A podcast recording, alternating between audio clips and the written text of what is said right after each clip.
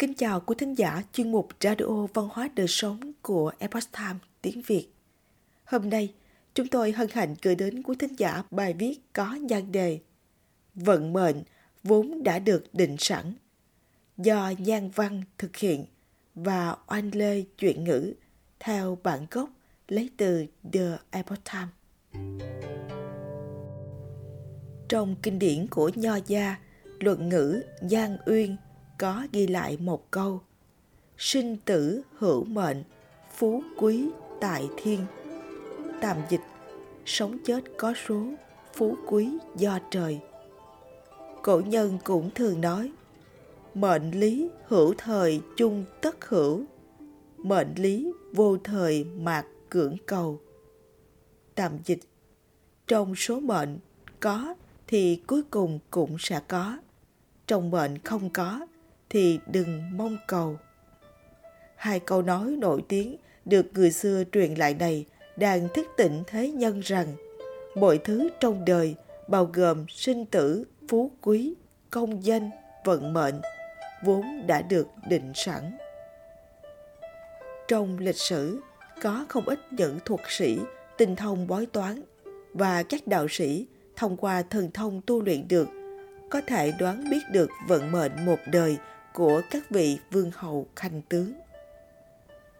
Sự nghiệp của danh tướng đời Tống Trương Tuấn và hai người con trai của ông sớm đã được an bài. Trương Tuấn sinh năm 1097, mất năm 1164, tự là Đức Viễn, là một danh tướng, đồng thời cũng là tướng lĩnh kháng kim vào triều Tống. Dưới triều vua Tống Huy Tông, ông đỗ tiến sĩ, được ban chức quan khu mật sứ biên tu, ngự sử. Đến đời Cao Tống lại càng được trọng dụng. Ông được thăng làm kiểm hậu thiếu bảo, định quốc quân tiết độ sứ và đảm nhận chức hữu thừa tướng. Sau khi Hiếu Tông kế vị ngai vàng thì ông được phong làm ngụy quốc công. Trương Tuấn đã trải qua 5 triều đại và được 3 đời hoàng đế trọng dụng. Sự nghiệp kéo dài mấy chục năm của ông khi vừa mới bắt đầu đã được một vị đạo nhân tiên đoán vô cùng chính xác. Trương Tuấn khi còn đảm nhận chức Tào Quan đã được gặp một vị đạo sĩ. Vị đạo nhân này sau khi nhìn thấy Trương Tuấn thì cẩn thận quan sát một lượt, nhưng sau đó lại không nói gì. Tiếp đó, ông đề nghị Trương Tuấn bước mấy bước, rồi kính cẩn, nói: Trương tướng, thông qua giọng nói và tướng đi của ngài, có thể thấy được trong tương lai, ngài sẽ là người đại phú đại quý. Không quá 10 năm nữa, thiên hạ sẽ đại loạn. Lúc đó, ngài sẽ nắm binh quyền và trở thành nhân vật lớn. Nếu không phải tướng quân, thì cũng là thừa tướng. Và vì triều đình mà lập nên công trạng hiển hách, ngài nhất định phải trân trọng điều này. Trương Tuấn nghe đạo nhân nói xong thì vô cùng kinh ngạc. Ông nói: Không dám, chắc ông nhầm rồi. Không bao lâu thì vị đạo nhân kia rời đi. Chưa đến 10 năm, những gì đạo sĩ nói quả nhiên đều ứng nghiệm. Trương Tuấn liền cử người đi khắp nơi tìm kiếm tung tích vị đạo sĩ, nhưng điều bặt vô âm tín. Sau đó, Trương Tuấn bị giáng đến An Huy Hải Châu nhậm chức. Trước đó, ông có mâu thuẫn với gian thần Tần Cối. Tần Cối luôn coi ông như cái gai trong mắt và muốn sớm trừ bỏ ông. Trương Tuấn trong lòng cảm thấy rất bất an và không biết nên làm gì mới phải. Một ngày nọ, vị đạo nhân đã nhiều năm không gặp kia lại xuất hiện trước mặt Trương Tuấn. Đã 30 năm trôi qua, nhưng tướng mạo của ông vẫn không thay đổi chút nào. Trương Tuấn vừa nhìn thấy đạo nhân thì lập tức nghênh đón và cảm khái nói: Tôi tìm ông nhiều năm như vậy rồi, nhưng ông vẫn không xuất hiện. Nay tôi gặp nạn, ông lại tìm đến giúp tôi thoát khỏi tình huống khó khăn này. Tại sao lại như vậy? Vị đạo sĩ đáp: Tình cảnh hiện nay của ngài tôi đều biết rất rõ. Lần này tôi đến là muốn nói với ngài rằng không nên quá lo lắng việc Tần Cối sẽ hãm hại ngài. ngày chết của hắn đang đến gần. Phúc phần của ngài vẫn còn lớn lắm. Tương lai, ắt có sự trở mình. Lúc này, con trai trưởng của Trương Tuấn là Trương Thức đến bái kiến đạo nhân. Đạo nhân nhìn anh một hồi lâu rồi nói: Đôi mắt của người khi nhìn mọi thứ giống như sắp nứt ra vậy. Vận thế của người trong tương lai cũng như vậy. Một ngày nào đó, người sẽ trở thành tướng soái thống lĩnh Tây Nam, nổi danh khắp thiên hạ. Trương Tuấn cũng muốn đạo sĩ xem cho con trai thứ của mình là Trương Tấn. Ông dẫn đạo sĩ đến giường của Trương Tấn.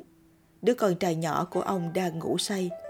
Đạo sĩ xem xét cẩn thận, sau đó mỉm cười và nói với Trương Tuấn: Phúc phận của đứa trẻ này lớn hơn và mạnh mẽ hơn cả anh trai của nó, tiền đồ vô lượng. Nhiều năm sau, con trai trưởng Trương Thức được Hiếu Tông ban chức khu mật sứ. Từ văn thần chuyển sang làm văn võ. Còn con trai thứ Trương Tấn liên tục được Cao Tông, Hiếu Tông và Quang Tông ngưỡng mộ và trọng dụng. Từ hàng ngũ phẩm thăng lên hàng tam phẩm. Ông từng đảm nhiệm chức Tân Bộ Thị Lang, Hộ Bộ Thị Lang, Sử Bộ Thị Lang, Hình Bộ Thị Lang, đồng thời kiêm chức quan tại địa phương. Cuộc đời của danh thần Diệp Mộng Đắc đều được đạo sĩ dự đoán chính xác. Diệp Mộng Đắc sinh năm 1077, mất năm 1148, tự là Thiếu Uẩn. Dưới triều Tống Huy Tông, ông nhậm chức ở Hàn Lâm Viện và được trọng dụng vào thời Cao Tống. Trước khi ông ra đời, vận mệnh và công danh sự nghiệp một đời của ông sớm đã được một đạo sĩ tinh thông bói toán dự đoán. Vào thời phụ thân của Diệp Mộng Đắc là Diệp Trợ đang làm chức quan kiến đức úy ở tỉnh Chiết Giang. Vì thành gia nhiều năm nhưng vẫn chưa có con, nên đã từng tìm đến vị đạo sĩ họ Hoàng để xem bói. Hoàng đạo sĩ nói với Diệp Trợ: Con trai ông sau này sẽ là người quyền quý, làm quan đến chức tiết độ sứ. Nhưng ông phải đợi đến sau năm 30 tuổi thì mới có con. Nếu ông muốn có con bây giờ thì nó sẽ không thể nào thành tài được. Sau đó, Diệp Trợ được thuyên chuyển đến Củng Châu làm quan. Ông lại tìm đến Hoàng đạo sĩ dựa vào quẻ được ghi chép trong kinh dịch để xem. Kết quả cuối cùng là quẻ bí. Hoàng đạo sĩ nói: Hôm nay là ngày giờ thổ, thổ thêm bí là một chữ mộ. Ông sắp sinh được con trai rồi, nhưng cũng sẽ có chuyện đau buồn tang thương. Không lâu sau, thê tử của Diệp Trợ là Tiều Thị quả nhiên sinh được cho ông một người con trai. Mấy năm sau thì bà qua đời. Cậu bé này chính là Diệp Mộng Đắc. Sau khi đỗ tiến sĩ, anh trở thành con rể của đề hình Châu Chủng ở Hoài Đông. Châu Chủng trước đó có quen biết với vị hoàng đạo sĩ kia, nhưng Diệp Mộng Đắc thì không. Châu Chủng mời vị đạo sĩ đến nhà. Diệp Mộng Đắc bèn nhờ ông xem quẻ cho. Quẻ hiện lên là quẻ Tấn. Hoàng đạo sĩ liền nói với Diệp Mộng Đắc: 3 năm sau, ngài sẽ sinh được 2 người con gái. Quẻ Tấn là quẻ khôn ở dưới, quẻ Cách ở trên. Cả hai đều thuộc âm, mà chữ Tấn là từ 2 chữ khẩu, lời hào là trú nhật tam tiếp, tạm dịch 3 lần 3 ngày. Ý chỉ tam niên chi tượng, tạm dịch tượng 3 năm. Đợi tất cả điều này đều ứng nghiệm rồi, ta sẽ nói cho ngài biết tương lai sau này của ngài. Lúc đó, Diệp Mộng Đắc không tin lắm. Sau 3 năm, thê tử của ông quả nhiên sinh hạ 2 người con gái. Sau đó, Diệp Mộng Đắc trở về gặp lại Hoàng đạo sĩ. Diệp Mộng Đắc nói: Những gì ông nói trước đây đều đã ứng nghiệm. Bây giờ xin ông hãy cho tôi biết tương lai tôi sẽ gặp những chuyện hung cát gì. Hoàng đạo sĩ đáp: Ngài là đại quý nhân, từ đây về sau sẽ đảm nhiệm những chức vụ trọng yếu trong triều đình, danh tiếng hiển hách, sau sẽ làm đến chức tiết độ sứ đến hết đời. Ngài nhất định phải trân trọng điều này. Diệp Mộng Đắc nghe xong thì rất đổi kinh ngạc, liền đem chuyện này kể với phụ thân của mình là Diệp Trợ. Diệp Trợ nói, ta còn nhớ 30 năm trước, ta cũng có mời một vị đạo sĩ họ Hoàng đến nhà chúng ta để xem quẻ. Lúc đó ông ta còn đoán ra được khi nào thì con sẽ ra đời, và tương lai con còn có thể làm đến chức tiết độ sứ. Lẽ nào lại chính là ông ta? Diệp Trợ bảo con trai mời Hoàng đạo sĩ đến. Vừa gặp mặt, quả nhiên chính là ông ta. Lúc này, hai cha con liền nhìn nhau cười. Cả hai người đều cho rằng thuật xem quẻ của Hoàng đạo sĩ linh nghiệm đến lạ kỳ, cứ như là thần tiên sống vậy. Đến triều đại Kiến Viêm, Hoàng Mộng Đắc đến làm chức quan thượng thư tả thừa tướng. Thiệu Hưng năm thứ 16, ông từ chức quan văn điện học sĩ thăng lên làm sùng ninh quân tiết độ sứ. Lúc đó ông đã 70 tuổi, bèn dâng tấu xin cáo lão hoàng hương. Tại chức được 2 năm thì ông qua đời. Điều này hệt như những gì đạo sĩ đã nói. Chức vị quan tước của hai danh tướng Ngô Giới và Ngô Lân đều được thuật sĩ dự đoán chính xác.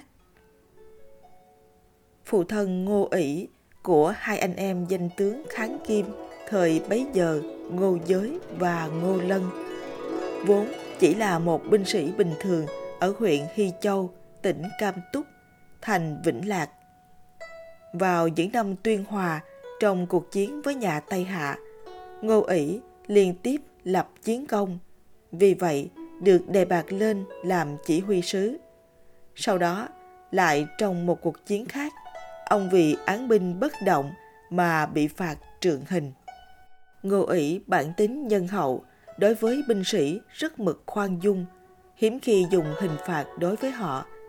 Ngay cả khi thỉnh thoảng phát hiện họ có sai phạm thì ông cũng ra sức bảo vệ. Nhưng ông không ngờ rằng chính bản thân mình lại chịu phạt trượng hình. Điều này khiến ông cảm thấy rất khó chịu. Lúc này, có một vị thuật sĩ tinh thông thuật bói toán đi ngang qua nhà ông. Vì để giải nỗi muộn phiền trong lòng, Ngô Ỷ bèn gọi ông ta lại và bảo ông ta xem giúp vận mệnh của mình sẽ như thế nào. Thuật sĩ liền bóc một quẻ rồi nói, ngài lần này ra trận chắc chắn sẽ lập được chiến công lớn. Chỉ tiếc là bạch cốt phong hầu, chết rồi mới có được thân phận tôn quý. Ngô Ỷ nghe xong chỉ cười mà không tin lời ông ta nói. Vị thuật sĩ lại hỏi, ngài có con trai không? Ngô Ỷ đáp, có 2 con trai đều tinh thông võ nghệ. Ông đem ngày sinh bát tự của con trai trưởng Ngô Giới nói cho vị thuật sĩ. Vị thuật sĩ vô cùng kinh ngạc nói, người này tương lai vô cùng cao quý, nhất định sẽ công thành danh toại, chết rồi còn được phong vương. Ngô Ỷ lại nhờ ông ta xem ngày sinh bát tự của con thứ Ngô Lân. Thuật sĩ xem xong càng kinh ngạc hơn, người này còn xuất sắc hơn nữa. Vị thuật sĩ lúc rời đi còn nói với Ngô Ỷ rằng, tôi họ Y, tên Hiến Văn, người phủ Hà Trung, ẩn cư dưới chân núi Thủ Dương. Thiên hạ đại loạn, tôi không thể ở đây lâu được nữa. Ngài nhất định phải nhớ lời tôi, không được quên 2 chữ trung hiếu. Nhiều năm sau, Ngô Ỷ chết trên sa trường, 2 người con trai được phong làm quan. Sau đó, trưởng tử Ngô Giới làm quan đến chức tứ xuyên tuyên phụ sứ, chức vị tương đương với đại thần chấp chính. Sau khi qua đời thì được truy phong làm thái soái, thụy hiệu là Vũ An.